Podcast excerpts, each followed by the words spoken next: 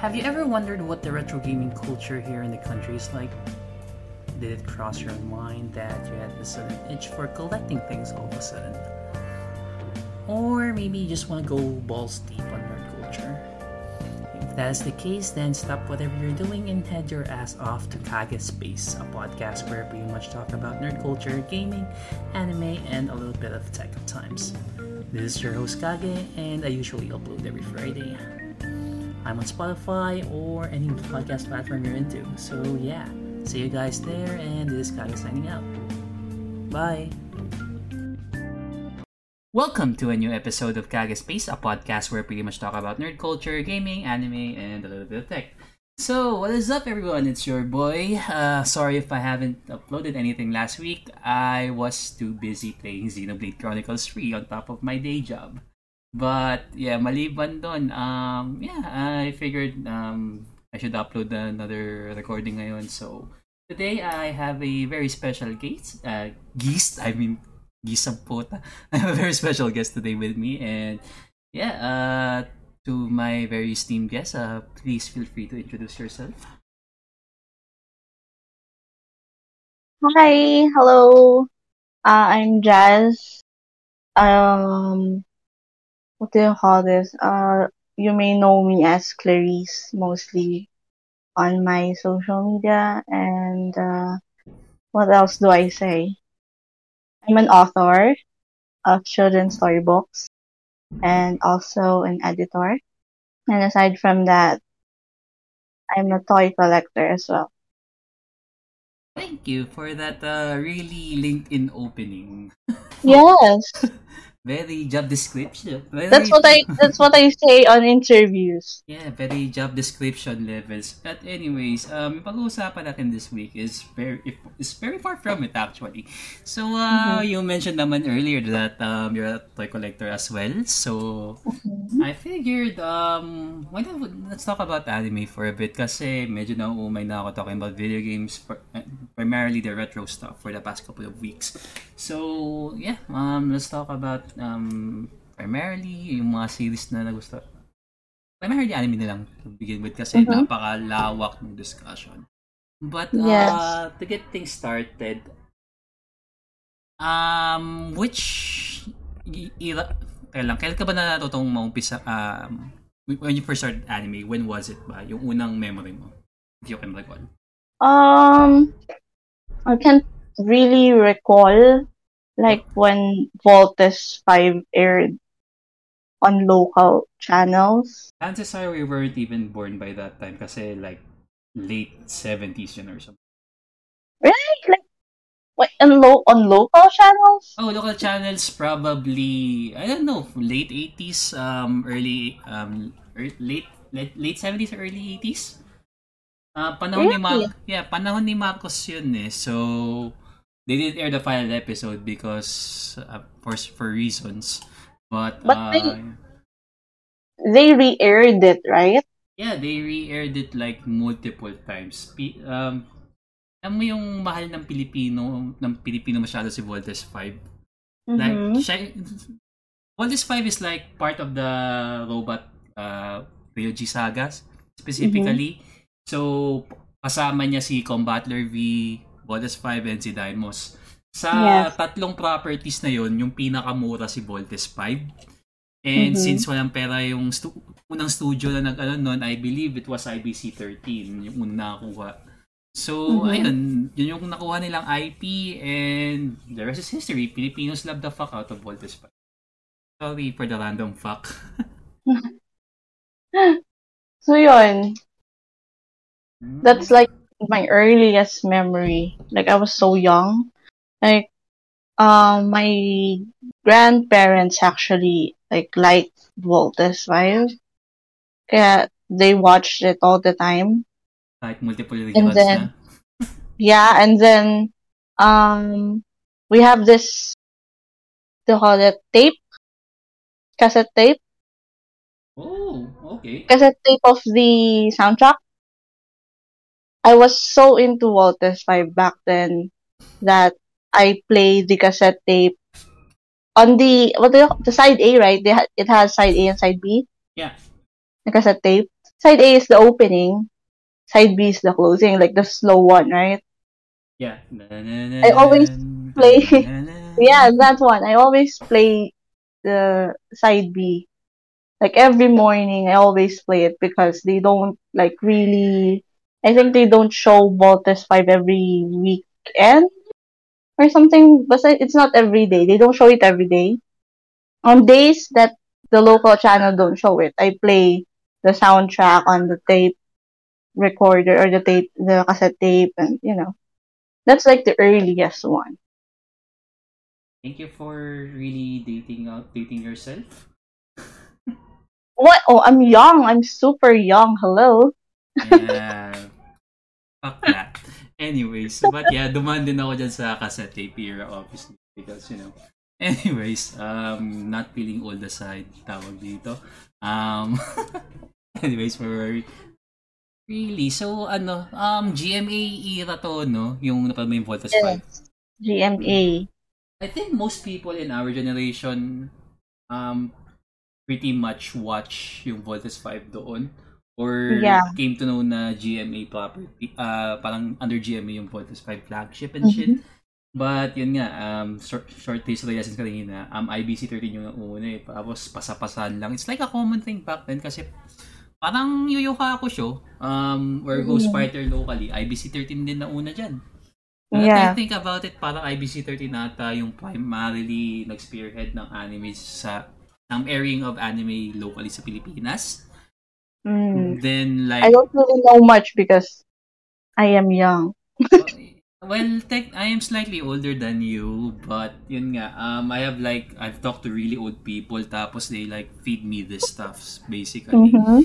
So, ayun. Pero yeah, parang IBC13 yung progenitor ng anime sa Pilipinas if memory serve, if I, by the looks of things. Kasi as lahat ng mga localized na shows, kinuha lang nila yung recording.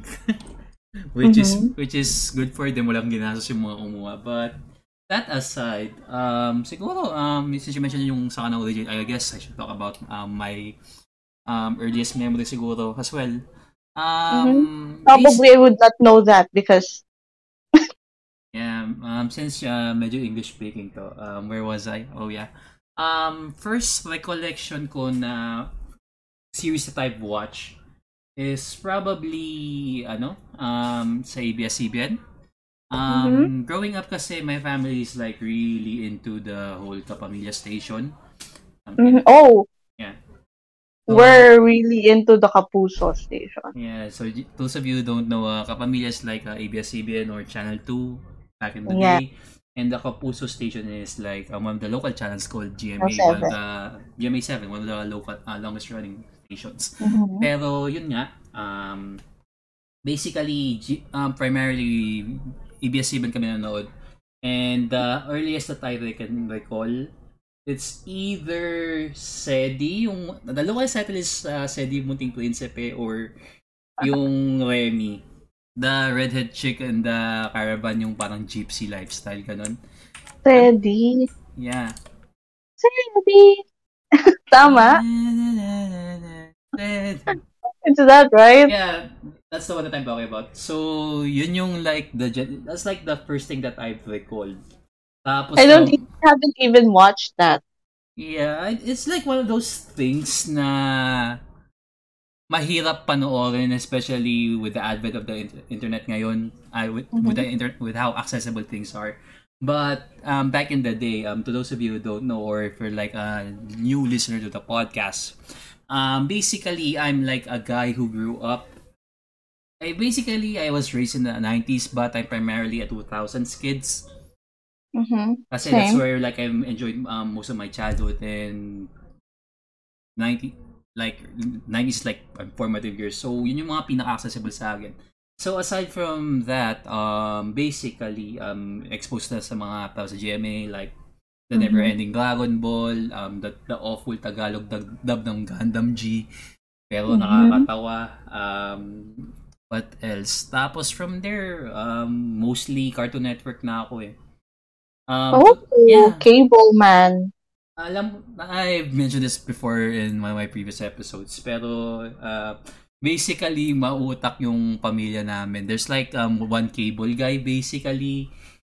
Tapos Mhm. binayaran lang namin ng one-time installation. Nakala ko may monthly thing kami Mhm. na binabayaran. Turns out, wala. One-time installation lang. We have like cable for years. So, I grew, for the most part, Cartoon Network na pinapanood ko. Tapos yung um, paborito kong time slot sa kanila dati is, um, familiar ka ba sa Toonami? Yeah. So, yeah, Toonami is like Cartoon Network's um, dedicated action time slot. Parang Mhm. equivalent niya ng prime time basically dito sa Pilipinas. So, Oh, did they, did they, sa kanila ba yung, um, Beyblade? Yeah, sa kanila din. Pero, Under Toonami? Yeah, under Toonami din. So, anything action-oriented, kahit um, product advertisement or some shit, usually sa Konami, sa Toonami pinapalabas yan. So, Beyblade is one of them. Um, Crush Gear, kung naabutan mo yun. Yung mga panahon na laruan, binib- ina-advertise, para mukhang ewan. Nauto kami doon. Yu-Gi-Oh! Zoids. Yeah, yan yung Oh, they mga... played Yu-Gi-Oh? Yeah, they also aired Yu-Gi-Oh! there as well. Oh. Oh? Yu- Yu-Gi-Oh! is like a really old IP. Like, sobrang luma niyang intellectual property. Tapos yung piniplay yun. Pero, yeah, aside from that, um, Hero TV and yung isa sa mga nag-shape up talaga sa akin is like, um, not sure if familiar sa channel to, but um, are you familiar with AX- AXN? Yeah, AXN. So, um, to those of you who don't know, um, or too young to under to know what I'm to know what the fuck I'm talking about, basically, um, AXN is like a Singaporean channel, basically, where they pretty much air a lot of stuff, ranging from um, a lot of uh, US uh, live act, uh, US shows primarily. Pero they have like um, dedicated segments in the afternoon, usually by 4 to 6 p.m. ish. Nagpapalabas sila ng mga anime doon. Um, the, Like? the things to take note, yung mga times na yon um, but, alam mo yung mga trying to recall at the top of my head which one. I for, merong, um, for starters, um, Vandred. Vandred is Yeah. one of them. Um, aside from Vandred, uh, Gatekeepers. Mm. Mm, pretty sure na hindi mo alam yun. But yeah, uh, Gatekeepers is like um, a bunch of high school kids na they can tap into a di- tap into some dimension tapos uh, and they shout open the gate and they have they gain this like weird abilities specifically minsan super powered uh, minsan dagdag ano, athleticism but sa parang ganun and they're fighting aliens basically Mm, not my type. Yeah, I know. Pero, I know, growing up in that era, tapos wala kang access, ah, tapos ano, you you have access, uh, yun, wala pang internet nun eh, but yun nga, you can just watch this stuff primarily and you don't really have a, have a choice. So, parang mapipilitan ka dun, ma-develop yung ah, taste mo and preferences eh. Yeah. Pero, sorry for taking over a good chunk. Parang I've talked for like a long time there, pretty much. Pero, um, since we mentioned the stuff that uh, you, you watch um, when you, earliest that you recall, sa tingin mo ba yung pinanood mo dati is like reflective of the stuff that you're watching now na ba? Nowadays, No. rather? Really? It's it- really different. Kasi, di ba, like what you said earlier, kung ano yung pinapalabas, you literally like have no choice. Yeah. Like, papanoorin mo lang siya, which is doon na develop yung taste mo. Back then, um, the ones that I really like, tinapos ko talaga, I really finished the shows are like, you know, What is Five? There's What is Five. Slam Dunk. Um, what else? Conan. Detective Conan. Natapos mo Conan? Um, How? Hindi, yung, yung, yung ah, yung in-air doon. in-air locally. Ah, okay. Oo, kung ano yung- whatever they showed, I finished that. Mm. Tapos, um, what else? Yu Yu Hakusho, of course. Um, As every Filipino Flame of. Recca, I've watched that, but I didn't really recall finishing it. Yeah, um, sige, sige, go on. Mamaya may, may bit ako dyan. Go on. And then, um, Hunter, Hunter, of course. Yung Hunter Hunter, yung unang rendition o yung recent na release? The the first one, the the old one. Ah. Yeah, you, you, you know how you don't like, I mean, you don't have that much of a choice with what you're watching. And then, na I stopped watching anime like for a while when I was still um studying mostly in high school because I was really focused on my studies. And then I just like after I graduated college, I think that's when I started rewatching anime because I was like, you know, focused on studies and then I'm a communication student, so I studied about film and animation as well as part of the um, curriculum. Mm. So I didn't really have like the time to watch anime. When I started working, of course, you have your Sometimes. otaku coworkers. And they're like, oh, napanood na to? Napanood mo na to? And you're like, no, I haven't watched it. And they're like, napanood mo to, ganyan. So, dun na nag-reserve eh. So, sobrang iba. Kasi, back then is, I'm very much into like, Yu-Gi-Oh! Beyblade. Tapos, um, ah, Crush Gear, but I didn't really have the toy. Mm. My uncle has one. He has a Beyblade as well, but I do have a Beyblade as well. And then I also have my own Yu-Gi-Oh collection, the cards. But it was really different, you know. Right now, like I'm really into um slice of life anime and uh, comedy ones. I I call them the mukhang tanga anime series. or in like in English the ones that, you know, look stupid. You know, they don't really have you know, a solid plot line unlike others. They're just going with the flow. It's like a slice of life. You know, it's very different. Like from watching robots fighting and other things, I'm now into like the stupid ones, I must say. How dare you complain about robots fighting? No, I mean, when I was young, I was like, wow, that's so cool.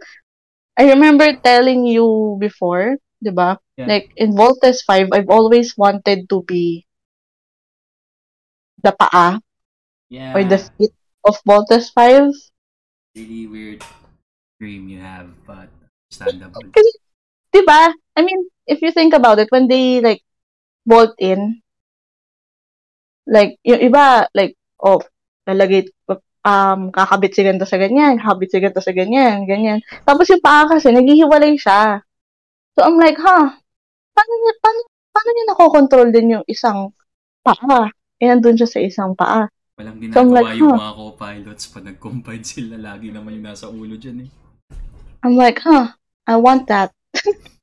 Mm, fair enough. Kasi, favorite ko pa talaga dun dati yung Child ano, innocence. nakalimutan ko na yung tawag. Yung, Yung parang laso, marami yan. Ano ba? 5, di Voltes 5. Ah, hindi siya laso. It's like a whip thing. Oo, The yun. electromagnetic whip. Yun. Oh, I really like that more than the sword itself. Okay, so mukhang alam ko na yung regalo ko sa'yo eventually. Um, Tapos, um, when I was young, like, kasi nga, di ba, my uncle is not that, you know, kumbaga, hindi siya ganun ka-layo yung age sa akin. you feel So, syempre, kung what he is into is what I'm into as well. Mm. Tapos, um, tawag mo dito. So, kung ano yung pinapanood niya, pinapanood ko rin, syempre. Tapos, tawag mo dito. Um, there was one time we both have like, tawag mo dito. We both have, yun, we both have the Beyblade, Beyblades, we both have the Yu-Gi-Oh cards. Tapos we You fight each other. Ganyan.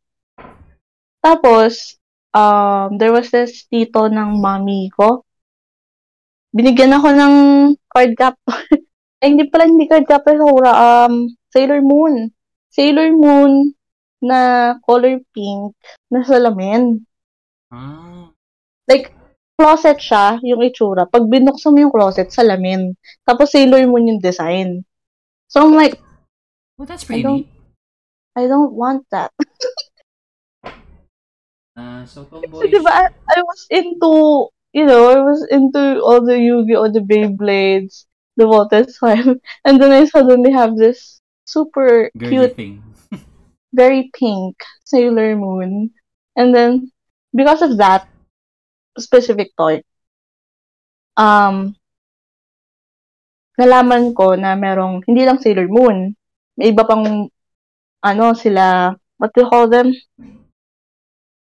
Ano ba? Sailor you Seishi? call them? Sailor Seishi ba yung mga sinasabi mo? Yung mga war- Sailor Warriors ba? O ano? Yung iba pang Sailor, ano pang tawag nila? May iba pa silang pangalan eh. Yun nga, Saber, uh, Sailor Seishi basically, um, Sailor Warriors pag in English mo. So, sila Mercury, Jupiter, Mars. Oo, sila, sila Mercury yan. Sila. Nung ko nalaman na, ah, may iba pa pala yun. Tapos I'm Also, like, ang weird na localization, si Sailor Usagi, um, Rabbit basically, if you translate it to English. Pero locally sinasabi, Chibi Moon for some reason. Kasi yun. So, tapos, I, I think I've watched it. I don't know how, but I think I've watched it. Ilang episodes lang. And I'm like, no, no, Really? I don't like it. Really? Because I enjoyed Sailor Moon. I didn't. I don't know. I was so young. I was really into robots. Yeah, same You thing know? naman. Kaso, um, most of you don't know, I pretty much grew up mostly with women. Uh, Mhm. Because um, sa household namin kasi, sa ancestral home namin at the time, um, basically, there were like, um, ilan ba? Five women, tapos kaming dalawang lalaki. Tapos kuya ko for the most part is just busy with his studies and stuff. Mhm. So, I get to hang out yung mga pisa kong babae for the most part.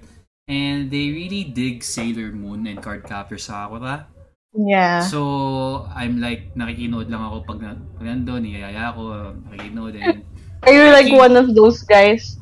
Like, uh, are you one of those guys that when Sailor Moon transforms, you're like glued to the screen? mm, not really, because, um, oh my god, look at her.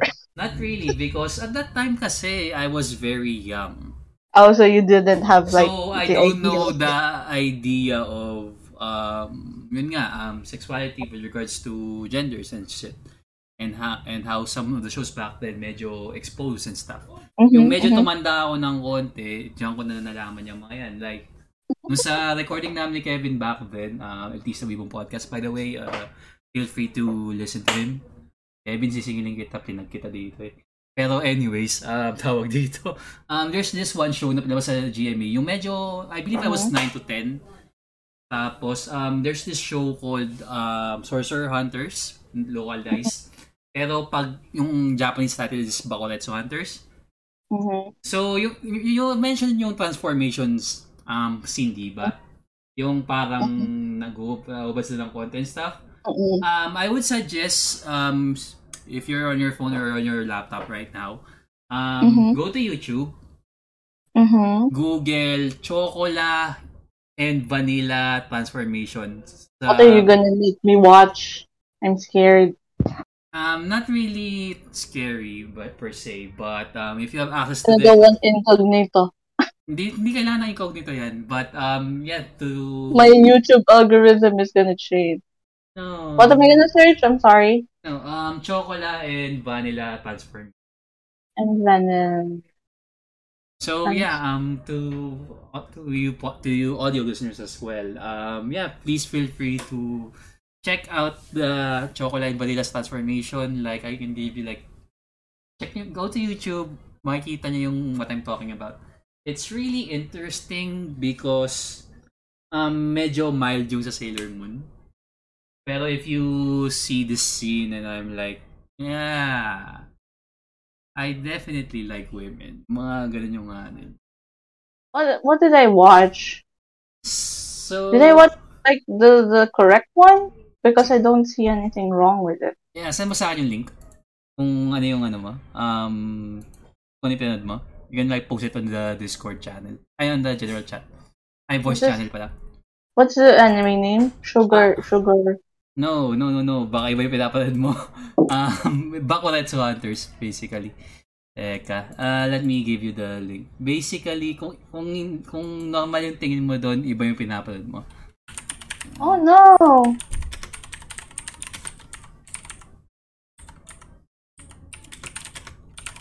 Vanilla transformation. I'ma send you the link. Did you send it? I'll post it on the Discord channel. Alright. Uh, on the general voice chat. Because the one I watch is like very. Did you see someone transforming shit ba? Wala, no? Yeah, but it's very. Oh, there you go. Sinag ko sa'yo yung link. I, I mean, I posted it in the general voice uh, channel.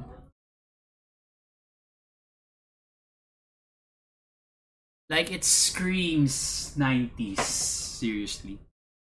Where everything isn't as tame as it is today with the whole PC thing going on. Pero yeah, that was like one of the times na medyo you can air stuff like this but would be barely, uh, very questioned nowadays. Parang kill la kill ganun. Transformation ng bida. Pero yeah, um, are you watching the video na ba? Uh, I can't see it. Really? Mhm. Alright. What did you search? Ha? What did you search? Teka, send mo nga sa miss... I'll send again. And now I see it. Uh, now, now you see it? Yeah, yeah. Oh, yan. So, Sorcerer Hunter? yeah, um, that's the localized title. Bakuretsu Hunters yung title in the Japanese, uh, yung actual Japanese title. What is this? I'm just gonna. It's Which- very it's very 90s. Um Ah, tira pala. Locally kasi parang vanilla lang yung pinangalan eh. But yeah, um check out Tira and uh, Chocolate Stat- Oh, it is like the local title. Um vanilla and Chocolate yung title yung names eh. I'm not sure if it's locally or it's how the Japanese names uh, named, but yeah. Um feel free to check the transformation out. And that is pretty much where um You realize, oh, I like girls. yes, definitely. And in so, in some odd way, it's like an SM S&M thing if you're watching the video now. Kasi Yeah, yeah, nakita mo na. Mm-hmm. So, yeah. Anyways, But, you know, for the batang 90s people, you're like satisfied with that. of course. Why wouldn't I? anyway, It's like um you don't really get to see show you, you don't really see shows like that way Yeah. back way back when tapos is like an eye popping thing eh like you get to see Yeah. a lot of transformations kasi back then eh like perfect example Sailor Moon nga di ba may mga Mhm. transformation scenes that is very ano like tas mamaya this shit pops out and I'm like hmm mm, yes, yes women with whips women. and women and whips and leather. Yes. Yes. And that is coming from a 9 or 10 year old kid. So, yeah. Well, at least, you know, you're aware. Yeah, I'm straight as fuck. But, anyways, uh, nothing wrong with uh, not being straight or in a heterosexual Mm-hmm. Yes. relationship. But, yeah, it's like one of those things that, yeah, I like women moments. But, I have that moment as well. Yeah, so it's those kinds of things na that stays with you. And funny enough, um, you mentioned na yung mga preferences mo is like they change over the years. Yeah. But for me, for the most part, get older, eh. really, I don't know. I guess I'm one of those guys na um the stuff that I watched back then pretty much um shape what are my preferences now. And for the most part, wala halos wala nagbago eh. Like, Oh. sigu- Yeah. Good though. Yeah, I mean, I watch a lot of action stuff every once in a while if I feel like it. Yung mga recent na magugustuhan ko. Um, Dragon, like stuff like Dragon Ball, Fairy Tail, uh, One Piece. Um, One Piece recent ko lang na pinanood. Pero hindi, hindi ko siya pinanood like when I was a bit younger and stuff. Pero I'm enjoying it now. hmm And what else? Um, Oh yeah, I watched One Piece as well, but I didn't really yeah, you should consider what. like delve into it. Yeah, I don't know. I guess one of those. Uh, Um, I mentioned ito sa previous recording ko back then. Uh, this time with Miko naman. Na I watched it when I was like a bum and nakikinod lang ako. Basically, sumasabay lang ako. And Mhm. I came to love it. But I don't really watch the anime anymore simply because I just read the manga. Mhm. Kasi ayoko ng fillers. Like, that's something that you tend to develop over the years. Like, ah, Yeah. akala, if, you, if wala kayong internet, tapos TV na pinapanood nyo, it's like, oh, ayos to ah. Tapos mamaya, Mhm. when you have like access to the stuff, tapos malalaman mo, what the fuck, filler to. Walang tulong sa greater narrative and shit. Parang panghabol lang and stuff. But anyways, that's like a different topic altogether and I went into a huge tangent about it like a few weeks back. At Mhm. yeah, anyways, so yun nga. Um, I think my preferences are still the same eh. Like, I didn't really change over the years. I still have Mhm. that. Siguro, um, yung mga medyo um, gory stuff, I guess, tolerate ko pa rin to some extent. Um, horror, pero um, some horror anime I enjoy ko, some are just meh. Um, yung mga medyo action stuff. Um, I still love series that have mechs in it. Kasi Mhm. I, I really, I don't know, I really enjoyed the whole Super Robot and uh, Real Robot um, series and stuff. Code Geass is an amazing series that everyone should watch kahit sabi natin hindi ka mahilig sa mech. Simply Mhm. because kasi Clamp yung nag-handle eh. Now, uh, to those of you who don't know, um, basically, if you if you know Cardcaptor Sakura, Chobits, um, the Subasa Reservoir franchise, sila din nag-animate nun. And that is something na it's a weird pairing simply because um, known for um, yung studio kasi is known for like handling series na parang pang babae basically or geared for women or Mhm. With with their narratives and stuff but they made Code Geass ang ganda ng animation really good story really great characters great mech designs and a lot of and one of the best uh, anti-heroes basically. In Lelouch sorry for um, fanboying about Code Geass but it's just one of those franchises na sobrang ganda legit. I know. wait tapos ba ba Code Geass hindi pa? No, I haven't watched it, but I have this college friend. who keeps Like she's a cosplayer and she cosplays. Um, you know si who's the who's the main guy? uh, Lelouch Yeah, she cosplays that. Mm, with helmet and all. And sometimes and sometimes she goes to Okay. class with the wig, Mm, with the wig on. So. I'm like, "Why are you cosplaying?" And she's like, "Oh, look at this. This is I really like this anime." So I'm like, oh, "Okay." I know it, but I haven't watched it. Mm, it, it's just one of those things na I'm get I may tell people to watch it like not really hard shove because people have like their own time nowadays pero if you can it's like one of Mhm. those franchises na it's definitely a must watch habang ac- very accessible pa siya sa Netflix. Yeah, but the thing is, I have a preference in anime. yeah, if it's their- not if it's not comedy, slice of life, or or just stupid, uh, I'm gonna tell the listeners. I have this preference when it comes to anime. Like if it's not like it's not comedy, it's not funny at all, or it's not slice of life. There should be really a handsome, guy. light-haired guy in the anime for you to make me watch it. I enjoyed Kimetsu no Yaiba pero later pa yun. So, for example, um, at first I didn't really know or like Jujutsu Kaisen.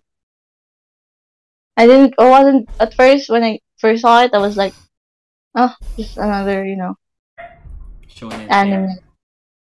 Yeah. And then when I saw, you know, the very handsome, Not Kakashi. not Kakashi, and not Kakashi man, I was like, hmm, interesting. and then I watched it, and I really enjoyed it because, you know, he was also funny. Gojo. Better Kakashi. Kaka- Kakashi I like as well. Better Kakashi. You know. because he's funny as well. When you're white hair. So, most likely, if pinanood mo Gintama, magugustuhan. I watched Gintama. Oh, really? I did Hindi mo tweet? because the guy is handsome. What? I watched Gintama on um what channel was that? What Most the, the anime kahit, channel? Um, local channel ba? Um, cable o hindi? I'm not sure. I think Gintama, Animax? pinalabas lang Gintama on two channels specifically. Um, primarily, I believe Hero TV. One of them, kung locally, Studio 23. Kasi I doubt na pinalabas sa Studio 23. Oh my god, that's so old. I haven't heard Studio 23. in a long time. But yeah. It's like, um, for those of you who don't know, um, Studio 23 is basically another one of ABS-CBS channels. Yan yung medyo slightly modern and trendy. Yeah, for uh mostly entertainment. Mostly entertainment, walang stupid. Um, they are like dramas and stuff, but mostly a lot of um, entertaining shows na hindi Right. basura. Sorry, ABS-CBN. What was the other? What was the other channel? Uh, Hero TV. No, they. Uh, it's not Hero TV. Kasi I doubt they I think aired- it's Animax. I think it's Animax. eh. Really? Kasi, I don't know, I can't recall Animax airing Gintama. O siguro, It's on cable. ah, I watched it on cable.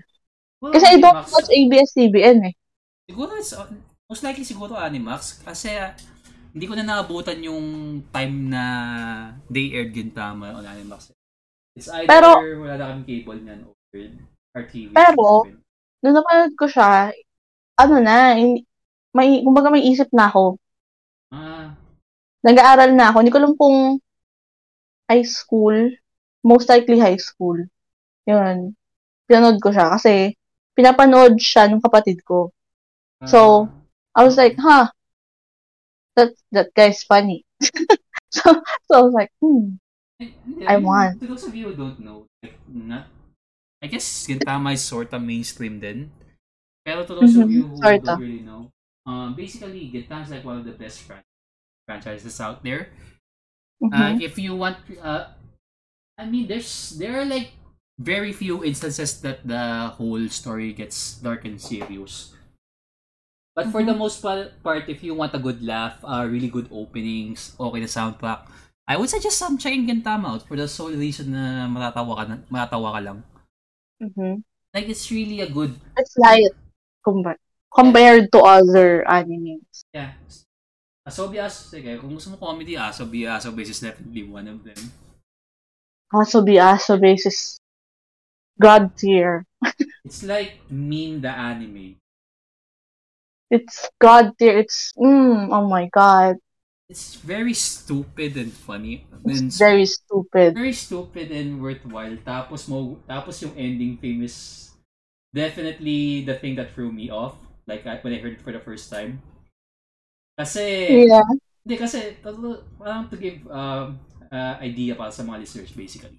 Um, uh, so has a base uh, revolves around these three girls in high school. Mhm. Tapos at uh, initially it appears like it's your typical na slice of, Slice of life. type of life series with high school girls basically. Cute high Yeah, school. yeah. Tapos mamaya it did, it did a whole uh, 180 basic scenario. And it's like, what the fuck am I watching? It's comedy gold and it's very stupid. Yeah. It's so Tapos- stupid. And isa pa, tawag dito, yung ending team talaga napa, napapunyeta ako. Because putang ina eh. Alam mo yung umpisa na, yun nga, they subverted your expectations for the most part. Like, Mhm. it threw shit out the window. Mhm. Tapos, putang ina, mabuga na lang heavy metal yung nasa ending team. Tapos pala yung headbang yung mga babae. And I'm like, That's what make, that's the charm. yeah, that's the charm of it. It's pretty stupid. It's pretty stupid. That's why it's like a good Like- watch.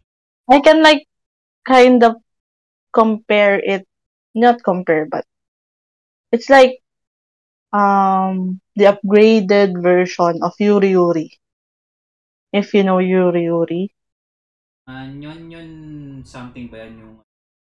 Yuru Yuri Yuri is like um uh like I, I can't recall it if they're in a club as well. And they're Yuri? Yuru Yuri. Ah, hindi ko pa napapanood to hanggang ngayon. This this is a slice of life, but it's Mm. also funny. Yeah, Mga ganito, naalala ko lang mga ganitong styles like um Lucky Star is yeah. They, it they look like that the art style. it's But- kind Yuru Yuri is also funny. However, it's not, you know, not that really funny compared to Asobi Asobis. so if you But enjoy the the premise is kind of the same. Mm, pero if na-enjoy mo yung Asobi Asobi, panigurado na-enjoy mo din yung ano, uh, Goku the Girls. Or Of course, another god tier. Another gr- really great. Really good. That's really good. I'm not gonna say anything because you know it might spoil No, no, it's okay. people. But basically, um, to those of you who don't know, um, basically if you have like access to Netflix or basically if you have internet access, um, basically yung settings ng Backstreet Girls is basically three Yakuza guys who fuck, who did a stupid thing. Mm-hmm. And so yung oyabo nila or their boss pretty much gave them an offer na either you become idols or mamatay sila basically. So based so considering na ano gusto nilang mabuhay and shit. Um, they, Mhm. they became idols, but hindi siya yung idols in the sense na yung mga gwapo. Fuck no. Mhm. When you say idols, and I'm just using the terms in Japan, basically, yung mga idols like AKB48, basically, yung mga ganun. Mhm. They instantly became uh, instant hit. yeah. And it's and it just revolves around hijinks of three grown men who were Yakuza members. And they're now very success. They are like ve- very popular underground idols. Yeah. It just you get to see those antics na puta. Basta nakakatawa. I'm not gonna spoil the Yeah. shit out of it simply because yung mga ginagawa nila yung mga life and shit nakakatawa. Pero yeah, Yeah. it's- With the uh with the fanboys yeah, well. Basta daming kagaguhan dun and if you haven't really watched it or if you want something like a good uh, quick watch. Yeah, like it's you know, if it's you're yeah. really stressed after work and you want to watch something. Yeah, it was Yeah. something really funny stupid, uh, definitely give out uh, Backstreet Girls a shot. Pero, Real. um, aside from that Netflix advertisement, uh, what na Netflix, um, if you want me to advertise you guys or sponsor me, willing ako. Hello, Netflix. Yeah. Um, pero aside from that, medyo okay din yun. But, yeah, Mhm. I guess we have been talking non-stop about um shows that we have found enjoy, uh, enjoyment for the past couple of uh, years recently or whatever. But aside from that, um, medyo mahaba na rin tungkol. So let's just uh, try to shorten it up here.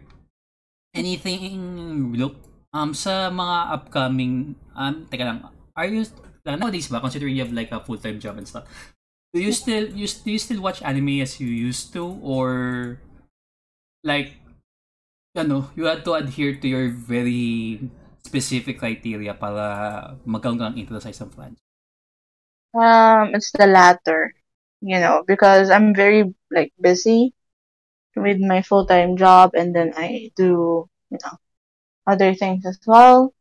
So it needs to you know, pass this certain criteria before you, what do you call this, encourage me to watch something. Kahit sabihin natin Like, for example, someone someone suggested that I watch um I forgot the one anime. Oh, I forgot the anime, but it's like the genre is um science fiction. So, it's like- ang dami nun. Yeah, so I was like, hmm. No.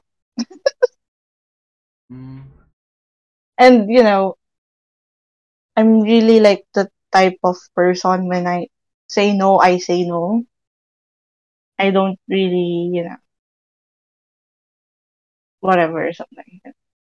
I didn't watch it at all. understandable naman like um, Oh!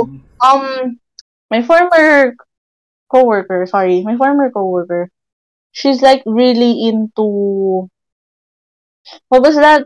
What's that anime? The the volleyball. IQ? Yeah, Haikyuu.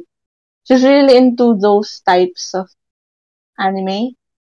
Sports anime or cute boys? Yun lang naman yun Cute eh. boys. Ah.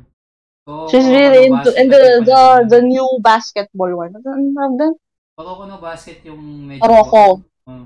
She was suggesting to me Haikyuu and then Koroko. And I was like, um, you know, um, I'm I'm watching Asobi Asobish. and she was like, ano yun? What is that? What are you watching? So she searched for it niya and then she, she searched for it on Google, like, yeah, search for it and then you, you can see some screenshots of the ano, di ba? Hmm. Some episodes. She was like, "What is this?" She was like, she was really weirded out. Like she was like, "What is this? What have you been watching?" And I'm like, "Um, good show. something fun." and then she was like, "Oh, you should watch Haikyuu because it's so fun. You know, the guys are really cute." I'm like, "No." Yes, And she said, "Try it, or you can try Kuroko, the basketball one." no. I said, sure. And then I said, sure. And then she took it like as I'm gonna watch it. And then the next couple of days, she kept on asking me, oh, what episode are you at? Did you like it? Did you like it? Oh, did you know blah, blah, blah, blah. And I'm like, oh no, Get, I don't know what to say. Get away being not interested. Yeah, but she's like, um, older than me. So there's this respect that I wanted to give, but still, you know, I can't really tell her that I didn't watch her suggestions. And I was like, no, I'm not gonna watch that. Why you making me watch that? and then there's this new employee. Uh, sorry, getting sidetracked, but there's this new employee. And then she noticed that the coworker I mentioned earlier likes anime. And then she was like, Oh, can you suggest some things I can watch? Blah, blah, blah. I suggested Boku no Pico. Ah. I was like, You should watch it. It's really good. Oh. And then she was like, Oh, thank you. I'm gonna watch it. And then the next day, Nagustuhan niya, hindi rin. she was like, Why did you make me watch that? I was not wearing earphones, and my parents were beside me. Nanonood din. mm, So, like, I meant gay. it as a- di ba, di ba it's a joke between people? Yeah, I feel like, Like, oh, panoorin mo yung Boku no Pico. yeah, what if you're like really old as shit, um, you or don't know, or don't know, like, recent stuff and, and things. Um, Boku no Pico is an interesting watch, at least. Um, Did you watch it? yeah, um, Why? alam mo yung opening pa lang, umayaw na agad ako. Pero you watched it. Buo? I don't know. When I got a bit older, pinanood ko naman siya ng buo. Tapos, I'm But like, why? Oh my god. don't know. I was, um, one of my exes at the time pretty much told me na subukan ko daw. I'm like, Why did she watch it though? I don't know. It's just one of those That's things. the question. I don't know. Just one of those things that people do and stuff. So I watch it and I'm like, no, I need eye bleed. Like, unang, yung ko unang si di ko, Flo. una- yung sigmura ako, I'm like, gusto kong isuka and stuff. Like, um, Kadiri. yeah, there's nothing wrong with, like, gay relationships. Nothing wrong with that. The Mhm. only thing that threw me off dun sa sa opening kasi is like, oh, it's the cute boys and stuff. Okay, Yeah, it's, sure. I was like, oh, it's so cute. It was yeah. eating ice cream and stuff. yeah. No, tapos mamaya when they got into the car, there's this, this Oh, there's this kid with a clearly guy who's a teenager or slightly adult guy. Tapos they're kissing and shit. Tapos yung ice cream minelt dun sa katawan nung guy and and, and, and the No. and the blood kid is licking him and stuff and uh, it gets Oh my it, god. it gets worse when you watch like the second ano yung second tolerable Oh. yung second yung medyo okay compared dun sa dalawa kasi yung problema kasi I don't know like much younger guy. Tapos yung pangatlo is like weird crossdresser na pagkakakala mo babae sa lalaki pala na alien tapos they were the three What? basta it's weird I'm not gonna tell you what happened at the I third one didn't but that. yeah sorry for making you Again, but there's nothing wrong with, you know, it's totally normal. You know, for naman, two guys, if they like each know. other and shit two girls, it's yeah totally but normal. the, the thing is it's, it's However- like. It's a kid. It, they're kids They're kids. yeah That's what makes That- it weird. yeah And the obvious age difference. nung first between them. yeah There's a kid there.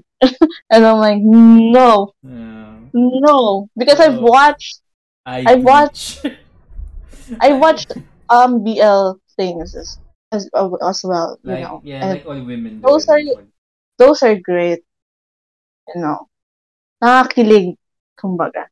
But that thing with a kid, I can I cannot. I just can't. But Hindi ako nakalagpas ng opening. But there's only one redeeming factor lang sa palabas na yan. If you're not watching anything at pinakinggan mo yung opening song, Mhm. it's okay. Yun Mhm. lang yung masasabi ko. Listen to this, listen, listen, uh, listen lang sa opening without seeing anything related to it, Mhm. and you're okay. Yun na yun. That's the only Yeah. thing that, that that's the only thing I can praise about it. Otherwise, if you want something curse or shit, do it at your own ano, Yes. do it at your own risk. Wag na kayong mandamay. Um, you can still like make use, uh, use the meme basically. Na if, if anyone's looking for an anime recommendation, especially pag walang alam, you can just like throw it and stuff. Pero Mhm. you guys take the responsibility if they pretty much hated everything or Yeah. worse, he enjoyed it for he or she enjoyed it for some reason. Parang nung Or if that person got get traumatized. or tra- because- got traumatized by it. No, anime is created by the devil dahil dun. I can understand why they sabi nila after watching Boku no Pico. But yeah, funny enough, may story din ako dito sa Boku no Pico. Pero sa kaibigan ko naman to, basically. Mhm. So, one of my friends, uh, si Ace, basically, um, tawag dito, meron siyang kaibigan. Tapos, Mhm. tinanong niya, ano title nung sa Boku no Hero, ay My Hero Academia, kasi na, si, parang na, no, he finds the character school, basically Deku and stuff. Boku no Hero. Boku no Hero. Yeah. Tapos, siya, sabi ni Ace, Boku no Pico yung title niyan. Panoorin mo. The guy literally finished the whole thing. Oh my god.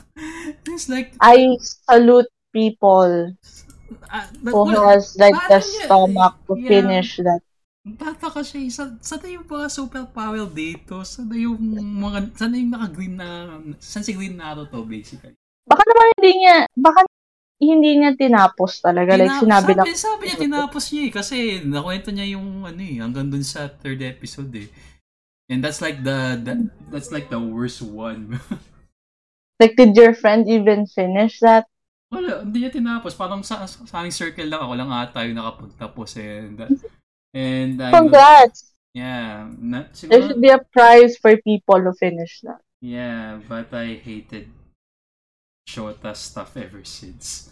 Like, okay lang. Whenever I see a Shota, kahit sabi natin na hindi ganun yung palaw, so like, no, no, no, not, not this. Yeah. Anyway, no more Boku no No Pico more nightmare. conversation. No more, no, no more uh, nightmare fuel. Pero that's interesting ah. Um, moving, up, moving back sa mga ano mo, um, nag-develop yung taste mo. Pero, um, since every year is like a new season pops up, may mga bagong franchises and shit, is there Mhm. anything in particular ba na you're looking forward to o wala naman? Um, Spy Family, I'm waiting still. Kasi- Oh yeah, season 2 ng Spy Family is gonna, is gonna Yeah. be soon. sometime this year. I guess year. family is really good. All right. Um, to those of you who don't know, um, Spy Family is pretty much the has the whole Hunter Hunter scenario thing, spelling wise. Na it's a Spy X family. Mm-hmm. Um, guys, hindi binabasa yung X doon. So Hunter Hunter and Spy Family. Yeah, when I was young, I was like, oh, I really like Hunter x Hunter. Yeah, everybody's like ganun. I just found about it like few years ago. Same. Pero yun nga, um, I was one of those people as well like Spy, uh, Hunter x Hunter and and siguro if not yung Spy X family, I say Spy X family, but it's, but you don't really read the X. So, Yeah, yeah. yeah, maliban sa Spy Family, what else are you looking forward to? What else? I don't know. I heard that there's gonna be. I can't recall if it's Jujutsu or Tokyo Revengers. I think Jujutsu ata yung most likely ma-animate agad. Depende sa mapa. Kasi di... But the, but between dun sa dalawang yun, I think may ilalabas yun. But I don't know. Right now, Spy Family for now. Yun ang focus.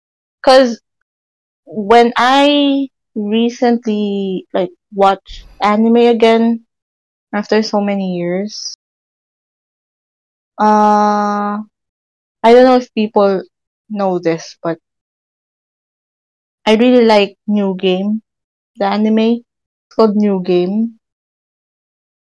The main is Aoba Suzukaze. And they released like season 1 and season 2 already.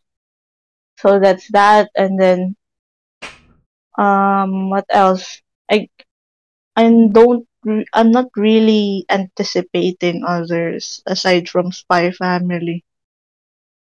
I don't know. This is one of those things na pagtanda mo you barely have time. And, Yeah, and I'm not really interested in some. You know? Yeah, because think about it. You know, what are the recent or the upcoming releases? I don't know. I, guess for me, um, kahit paano medyo sinusubaybayan ko. Check out other franchises as well. Mm-hmm. Kaya kahit paano medyo may mga bagay na Mm-hmm. Like, um, for example, I'm really hyped about Chain Chainsaw Man. Oh, Yeah. Um, those really popular in Japan now. Well, it's really fucking good. Yun ang masasabi ko. I read the manga like two years ago. Yes, Mhm. hindi ako nakikinig. So, pero Mhm. yun nga. Um, Chainsaw Man is really fucking good. Mhm. Um, it's a pretty grim story, to say the least. Pero lovable yung bida. Mm-hmm. And yung ma- and Puchita is best. friend. I'll, I'll just say I'll just say this out there. Um, it's pretty dark and pretty gory. Pero Mhm. parang it's just one of those kwento na parang humanity is always a thing there. You know, that's the best way I can say it. It's uh it's a really good story, high action, medyo violent at times. Pero it's just one of those things na it's definitely a must watch. People have been praising the manga for a while back na. And it's really fucking good. So hopefully um, Mappa, um, the guy who the guy, the, the studio who is handling uh, recently um, Attack on Titan or Shingeki Kyojin as well as Mhm. Jujutsu as well as Jujutsu Kaisen by the way. Um, hopefully they do it justice kasi minsan kasi Mappa does really weird things with their IP with the franchises they handle it. Pero hopefully they deliver it kasi kahit paano yung mga recent performances nila is okay. Mm. So yeah, Other than that's- that, yeah, that's uh, one of the things that I'm going forward to. Um, aside from um, Chainsaw Man, obviously, um, next season of Jujutsu Kaisen is probably one of the best arcs. That's I'm not gonna spoil um, anything for non-manga readers. Kahit minsan nagpo-post ako sa page ko ng mga spoilers. But if you're a podcast listener and you haven't like uh, if you're an anime only watcher for Jujutsu Kaisen, the upcoming arc is one of the best points of the series. um, the Shibuya, basically, Shibuya art. Yun naman sabi ko. It's really fucking good. A lot of things going on, a lot of character developments, a lot of um, twists, basically, sa plot na hindi ko na ano yun. But it's gonna be a really, it's gonna be, it's gonna be fucking good. Mhm. And aside from the Shibuya arc, um, what else? Kaiju number 8. Um, I guess um, to those of you who aren't aware, um, I also like uh, set tokusatsu stuff because you know it's a guy thing basically. Um, some and basically I grew up watching Power Rangers and whatnot, and yun nga and Mask Rider basically. Um, Ultraman not a huge fan. I don't know, di ko natipat Ultraman for some reason, but the Sentai stuff, uh, mga monsters and shit, I find it enjoy. I enjoy it basically. So, Mhm. um, Kaiju number 8 is gonna get an anime. Hindi ko lang alam kung kailan. But, it's one of those anticipated series na gusto ko, na excited ako ma-anime. It's a interesting series kasi tawag dito. Um, I'm just gonna set the premise para may idea kayo kung ano yung setting. But basically, you're just a normal guy. Tapos, um, sa mundo is like, there's like, um, kaijus or, lo- or basically monsters. Tapos, Mhm. y- tapos yung babae na nakipag na you, you made a promise with, yung babae naging successful sa field na monster extermination and stuff. Tapos ikaw, um, baso, you, you- you're just a regular guy who can't do shit. So parang, Mhm. part rin siya ng ano, monster extermination part. Parang, pero siya yung, hindi siya yung frontline na sila yung kumakalaban for the frontline.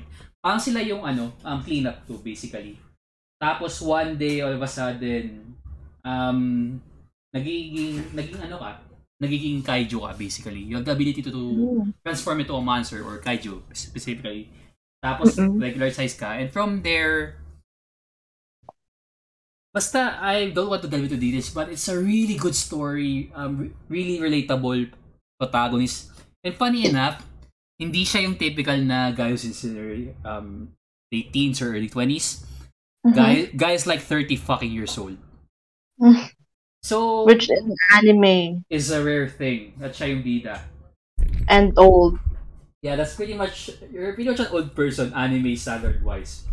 Pero yun nga, um that's one of it's like an interesting viewpoint. You get to see like um his thought process, like regrets and shit, parang ganun mga yung promise na na sinukuan niya parang na-reinvigorate dahil dun sa nangyari na would- probably others would see it as a curse but it's like a second shot in what he wants to do basically it's a really good story um really awesome fights. I'm not gonna talk about yung mga fights because ang it's gonna be one of those things na imagine like Ultraman right? Pero you get but you get to see monsters versus monsters basically so you get like a lot of destruction. Basta I don't wanna into details but it's really fucking good. It's something that I'm really looking forward to. And yeah, I guess that's about it. Um, siguro, um, ngayon wala kang pinapanood na series ngayon na ongoing, no? None. I'm like I'm watching um K dramas now. Mm. Siguro eventually Brooklyn, you'll get into it, no? Yung last season. Brooklyn Yeah, for sure. Yes. But, and uh, Big Bang Force.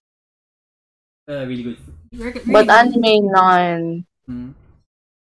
Ako, the moment, um, yeah, it's just one of those things growing up din kasi um, when you have a job, you, re- you rarely have time. So, for the most part, ako, puro manga na lang. But sometimes there are like series that I watch simply because it's fucking good. Um, Mhm. Devil is a Part-Timer is one of them. It's like a reverse isekai thing. Mhm, Where- I've watched that as well. Okay yung season 2, pero nag-dip yung quality for some reason. I don't know, yung animation quality parang nag-dip ng konti. Kasi people were, tre- I guess, yung studio wasn't really hoping na it gets traction, but people have been begging for it for like almost 9 years and shit. It's a really old Mhm. na ano. Pero, that, um, that aside, um, it's a, it's a reverse isekai thing where usually, di ba, a person from the real world gets transported to the fantasy world and shit, right? Yeah, yeah, yeah. So, dun sa Devil's a Part-Timer, basically, um, yung main bad guy sa mundong yon and yung main heroine, uh, napadpad sa mundo natin. And it's weird hijinks of them just trying to live day by day. Basically, um, Demon Guy is pretty much like front desk ng McDo. Wakdo, Macpao. McDonald's. Wak- nga, Wak- Wakdo. McDonald's nga. But yeah, Yeah. siya, siya yung parang, parang employee siya ng McDo. Um, yung main heroine, um, basically naging call center agent. It's just them trying to survive dito sa mundo. It's just quite, quite stupid because they don't have as their powers and shit. It's just one of those things na, yeah, it's, it's just a good comedy basically. Season 2 is like, I don't know. Some people say they're underwhelmed. Ako naman is like, it's okay considering ko na yung industry ngayon. I'm just pretty thankful that the whole season 2 thing got me into existence pretty much. Pero yeah, I Mhm. guess yung mga that's something to look forward to. Um, yung mga current season ngayon, I haven't checked any. Kasi medyo weird eh. Yung isa naman, I don't know, if I want something trashy and stupid, siguro patulan ko yung ano, um, My Stepsister is My Ex. I forgot the stupid title. What? Ano, there's, ano, um, I don't know. Parang nakita ko na siya, tapos parang, this is one of those, um, trash series. When I say trash, yung mga tipong dumpster fire yung magiging ano, but it's just so, What? s- ano tipong, Title? um, I forgot the title, basta something na yung ex mo naging sister mo, naging, naging stepsister mo. What the hell? Yeah, just, I don't know. It's just one of those things na alam mo it's trash, but sometimes trash anime. I don't. Sometimes it's baka good trash anime yan. I don't. I don't know. Maybe I'm gonna watch it. Maybe watch episode one, walk out, forget it exists or some shit. I don't know. Basta I'll just uh, give that one shot. Otherwise, baka check ko yung ano mga recent na sports anime because there's My one. sister is my ex-girlfriend. Uh, probably. Parang ganun. Pero aside from that, um, what else? Um, there's gonna be, there's one series na, tapos na, pero di ko pa napapanood, but I keep hearing good things about it. I forgot the title, pero soccer anime siya. Oh yeah, um, to those of you who don't know, I actually love soccer anime for some reason. They're pretty good. Um, primarily, um, Hungry Heart is one of them. Captain Tsubasa because of course, um, what else? Actually, yun lang yung gusto ko na soccer anime so far. Kasi the rest are just like delving into superpower bullshit. Borderline Captain Tsubasa, ganun. Um, Hungry Heart is pretty good. Pero itong, pero itong recent na soccer anime is one of them. Tagal ko naman ano yung title. Um, medyo grounded naman, so that's one of the things that I would like in a sports anime na medyo grounded. One thing Mhm. that I'm not a fan of Kuroko no Basket is simply because may superpower bullshit yung mga tao doon. I am Mhm. not a fan of superhumans in sports because it's stupid and shit. Pero one thing that um, Kuroko no Basket and Haikyuu did well for the genre, hindi hindi aabutin ng dalawang linggo yung isang laro. In, in memory of Slam Dunk na inabot ng parang two weeks after tumira ng, three, ng three-pointer. Fuck that shit. Anyways, um, I think I've uh, followed that shit na uh, enough. So, uh, yeah, I guess uh, let's end this here now. Um, Jazz, uh, where can people find you? Or if you want to promote something. Um, I don't really have much to promote, but you can follow me on Instagram. It's Clarian95. That's C L A R I A N 95. I don't really post much unless I have like a new toy or a new Nendoroid or a new Ganta, something. But I do post Butter, IG stories. butter chicken. Yes, a food that I eat in my face. so if you want to see what I look like, you can check it there. but mostly, you know, I post about my collection. Yeah, on Claria95 on Instagram. Good, That, that's all. well, good. Um, yeah. Um, socials. Um, yun lang, no? Yeah. Okay, that's pretty much that. Okay, um, to those um socials, um, for starters, um, you can feel free to follow me on Spotify by clicking the follow button, whichever platform, be it uh, mobile PC or any podcasting platform you're into. I'm pretty much there. Buti naman for some reason. aside from that, um, my social medias, I am primarily active in socials. Um, mostly I post memes, my toys, some stuff that I look forward to. And of course, like I make announcements for whenever a new podcast episode is uploaded. So you can follow me on Instagram. That's Instagram at Kagespace. And I am also on Meta or Facebook. Depende na lang ano babaguhin ni Zuckerberg yung pangalan. That's uh, www.facebook.com slash Kagespace in all caps. And yeah, um, if you guys want to support the show, or the podcast rather, and keep the lights on, um, I will post my um, Gcash or if you're locally, um, any amount will do. It, would really help a ton. That's uh, 0956 Or you can submit if you're very rich and shit. Um, you can donate to my PayPal. That's uh, Kage018. Um, details will be in the description below. Uh, what else? Um, feel free to check out my previous recordings as well. I have like a huge backlog now and haven't really kept track on how many stuff that I have uploaded um during the whole time I've been doing this. But yeah. Aside from that, that's pretty much it really. Um just wanna say thank you for your for the listeners for um allotting your time for this and thank you for Clavian for dropping by. Thank you as well. I hope actually that we have been planning to record for so long. Uh, but, But it the schedule doesn't doesn't fit at all. schedule, internet, equipment. Yeah, glad I'm here now. Yeah. Hopefully next time I'm back to talk about my light-haired boys. Char. Yeah. yes. no, ito messed up. But kidding aside, um, yeah, feel free to do so when we have the time and there's like a interesting attraction for it. So yeah, um, that's the end of this week's podcast episode. And yeah, this is Kage signing out for now and catch you guys on the next one. Bye.